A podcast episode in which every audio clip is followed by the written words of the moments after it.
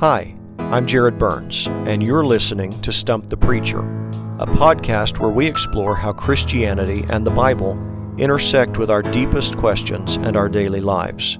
In each episode, I address a submitted question to help you find Bible based, Christ centered answers to what's on your mind.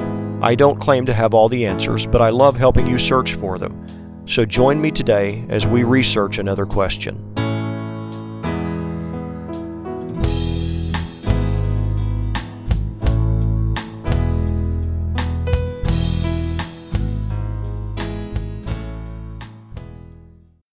I'm glad you've decided to join me as we dive into our next question.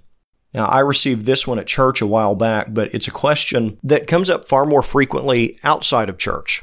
However, as the as the culture continues to move in a more postmodern direction that tends to be skeptical about any kind of claim about absolute truth, I think this question is going to become more and more common everywhere, both inside the church and outside the church. And that question is Aren't all religions basically the same? Now, a lot of people think that the world's religions are basically the same or that they teach the same truth. This is that old idea that there are many paths to God, many roads to God through all these religions.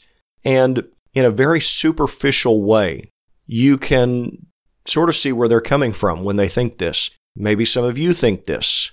The reason for it is generally speaking, uh, the religions of the world have some similar rules about murder and adultery and theft and things like that.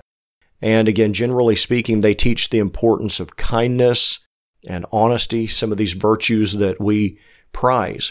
And if the highlights of their ethical teachings are as deep as we go, then those religions can start to look very similar.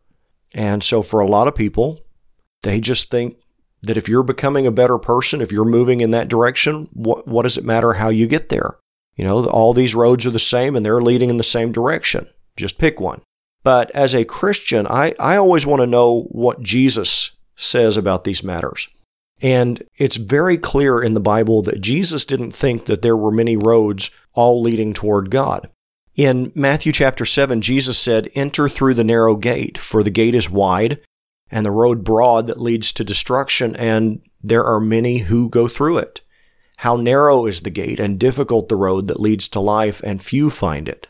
So, in other words, there's a road that leads to God, and there's a road that leads away from God, and the road away from God is the much more heavily traveled of the two roads. And a closer look at the religions of the world shows that, just like Jesus said, those roads are not all the same. The apologist and philosopher Ravi Zacharias has taught for years that at the core of every religious worldview, there are answers to four basic questions origin, meaning, morality, and destiny. And he argues that these answers are what define the essence of any religion. So if you take a religion and you sort of change those answers, then it becomes a new religion altogether because that's what makes the religion what it is. And so we look at these four questions and we look at their answers. The question of origin deals with where we came from. The question of meaning deals with our purpose in life. The question of morality deals with our conceptions of right and wrong. And the question of destiny deals with where we're going. And these answers are at the core of what defines a religion, what makes it tick, and what distinguishes it from others. And as we research each of these questions, we realize that the world's religions answer them in very different ways. So let's, let's look at a few examples of this. On the question of origins, Christianity says that God exists independently of the universe and that he created the universe and everything in it in, in just six days. Buddhism, on the other hand, denies the existence of any such creator God. So when one religion, when, when at their cores, one religion says there's a creator God and the other says there isn't, and, and this is core to what they believe, it's tough to see any middle ground, let alone say that they're basically the same thing. Now, on the question of meaning, what, what do religions, what do these religions say about our purpose, our duty? What do they say we're supposed to do while we're here? Well, look at these examples. Orthodox Judaism emphasizes living out the covenant with God by obedience to his law as it's been revealed in the in the Torah, the first 5 books of the Bible. Hinduism in contrast emphasizes a different law, an impersonal law, the the law of karma. So instead of being in a covenant with God, Hinduism says that we're locked in a cycle of, of death and, and rebirth until we can purge enough negative karma so that we can achieve moksha and be one with ultimate reality. So, again, those are very different answers lying at the core of those religions when they try to answer the question about the meaning of life, the purpose of life. What do we do while we're here? They give very different answers at the core. Now, on the question of morality, uh, we admittedly find a little more overlap among the religions than we do in some of the other areas. But even here, there are some differences. Take, for example, the Jain religion of India. One of its, one of its foundational moral principles is the principle of non injury.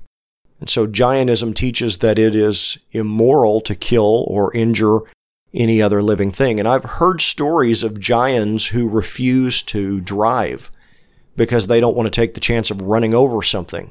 Uh, I've heard stories of others who will wear veils to prevent them from breathing in a tiny airborne insect and harming it. Now, I, I do not know how widespread those practices are, but they illustrate the mindset. They illustrate the importance in Jainism of the moral teaching about killing. But then you have other religions that have a completely different view on the subject. They, they have entirely different moral teachings. And in some cases, killing in war is seen as necessary. Christianity has the concept of just war, and Islam has jihad. Um, other religions allow for the killing of animals for food, where Jainism doesn't. Judaism and Islam even have regulations about the proper way to do it. So, even in this area of morality, the world's religions are not exactly the same. And on the question of destiny, there are, there are plenty of differences as well. In Hinduism, as I said, the goal is to become one with Brahman, the, the, the universal reality. In Buddhism, it's about achieving nirvana or enlightenment and extinguishing the illusion of self. In Christianity, the, the final destination is one of two eternal states. So one religion says we become part of the universe, one says we achieve nothingness, and one says we're either rewarded in heaven or consigned to hell. So the more I study about the core teachings of the world's religions, the, the clearer it becomes to me that they are fundamentally different. They are not basically the same. And so I agree with Ravi Zacharias' colleague, Andy Bannister, when he said that even though people think most religions are fundamentally the same with superficial differences, he says the reverse is the case. Most religions have superficial similarities with fundamental differences. So basically, in light of the core differences, a, a, few similar ethical teachings aren't enough to make them the same. And when I hear someone say that all religions are basically the same, if, if that person says they're a Christian, I try gently to draw their attention to what I sometimes call the Jesus problem. If you want to push all the, the religions of the world together into one big ball, Christianity included, Jesus really stands in the way of that. And that was the whole point of my fourth book, Christ's in Contrast. I'm going to tell you what it's all about and save you the $10. If you look at the different ways the world's religions view Jesus, they are so different that there's no room for any middle ground on Jesus. There's no room for, for agreement. And I know that in most religions, he's not that big of a deal anyway. So they say, what, why is that even a problem? Jesus isn't a problem. But even that, even the fact that it's not a problem for them, presents a problem for us, presents a problem for Christianity, because when they say he's not that big of a deal, well, to us, he is the biggest deal. You know, without the message of who Jesus is and, and what he's done, there's no such thing as Christianity. He's at the very heart of our answers to the four questions that I've just talked about. He, he's the reason for everything. He's, he's non negotiable. And just to summarize some of the comparisons that I made in that book, you know, where most religions believe that he was an ordinary man, we believe that he's God the Son in human flesh and that he was born to a virgin through the miraculous work of the Holy Spirit. You know, we believe that he was set apart and, and different, God the Son, from the very beginning. Where most religions believe he was a good man, we believe that he was our sinless Savior. There's a difference between being good and being sinless and between being a man and being a Savior. Where most religions believe that he died, we believe that he died and rose again three days later, that he literally, physically came back to life in the same body three days after he had been crucified. And where most religions believe that he was a wise teacher, you know, we believe he's the only one who could reconcile us to the Father, that he was he was so much more. We believe that he is the only way to God. And between the idea that there are many ways to God and that there's one way to God, there's no ability to compromise on that. And Jesus himself said in John 14, 6, I am the way, the truth, and the life, and no one comes to the Father except through me.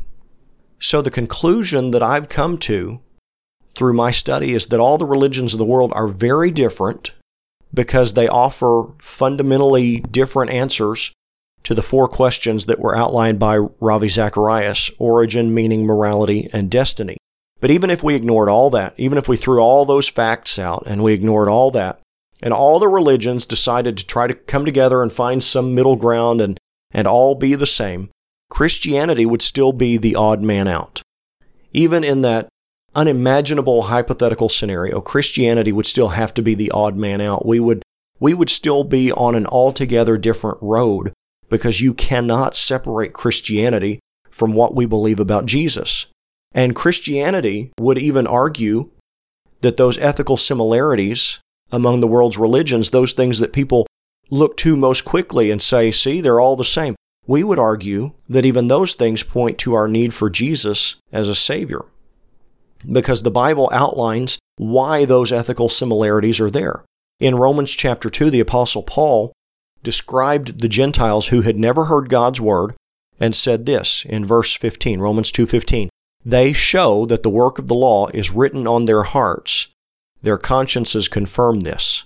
So what that's saying is that when people in every corner of the world know instinctively that it's wrong to steal from your neighbor, that it's wrong to cheat on your wife, that it's wrong to murder your brother, the Bible says that's the case because God has placed some knowledge of His truth right into the very fabric of who we are. And Paul went on to describe how we all, we all have knowingly broken God's law, even if we only knew a small sliver of it, we've still broken what we knew of it. And he presents a case throughout the book of Romans that Jesus' death on the cross is the only way that we can be forgiven. It's the only way we can be reconciled to God, and it's the only way that we can have eternal life with Him.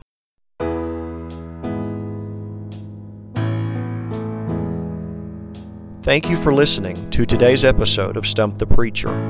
If you have a question you'd like us to consider for a future episode, just visit us online at stumpthepreacherpodcast.com and use our contact form to submit it.